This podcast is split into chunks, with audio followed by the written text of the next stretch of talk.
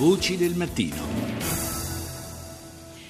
Queste giornate di festa possono diventare l'occasione per visite culturali e le opere presenti nelle nostre chiese eh, devono essere eh, viste, ma sempre più spesso le chiese sono teatro di furti. Il um, Comando Carabinieri per la tutela del patrimonio culturale, in collaborazione con l'Ufficio Nazionale per i beni culturali ecclesiastici, ha messo a punto una serie di consigli per i parroci. Paola Cortese ha intervistato il maggiore del nucleo tutela dei beni culturali dell'Arma dei Carabinieri, Massimiliano Quagliarella. Nell'ultimo quinquennio si sono registrate ben oltre 2.200 furti e sono state asportate oltre 17.000 oggetti tra sculture, suppellettili di natura religiosa e liturgica. Annualmente i furti in danno di chiese e istituti religiosi rappresentano quasi il 42% del numero complessivo dei furti di beni culturali. Perché è molto facile asportare i beni culturali dalle chiese? Sì, è necessario adottare delle accortezze grate in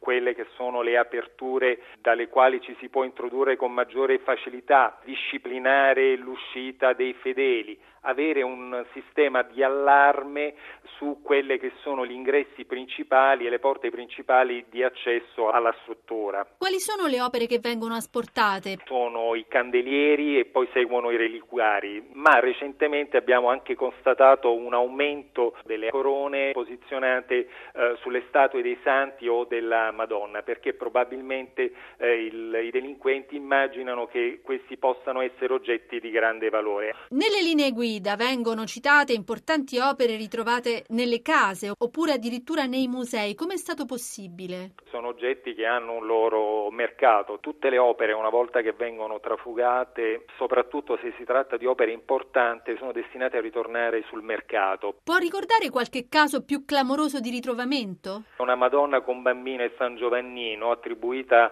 ad Agostino Masucci, rubata nel dicembre del 1990 dalla quadreria dell'Arcivescovato di Milano. Nel 92 era stata esitata presso una nota casa d'asta ed indicata come proveniente da un palazzo nobiliare di Verona. L'aggiudicatario, in buona fede, un professionista romano, poi l'aveva venduta per un importo di 70.000 euro. In generale si tratta di giri d'affari di varie decine di migliaia di euro.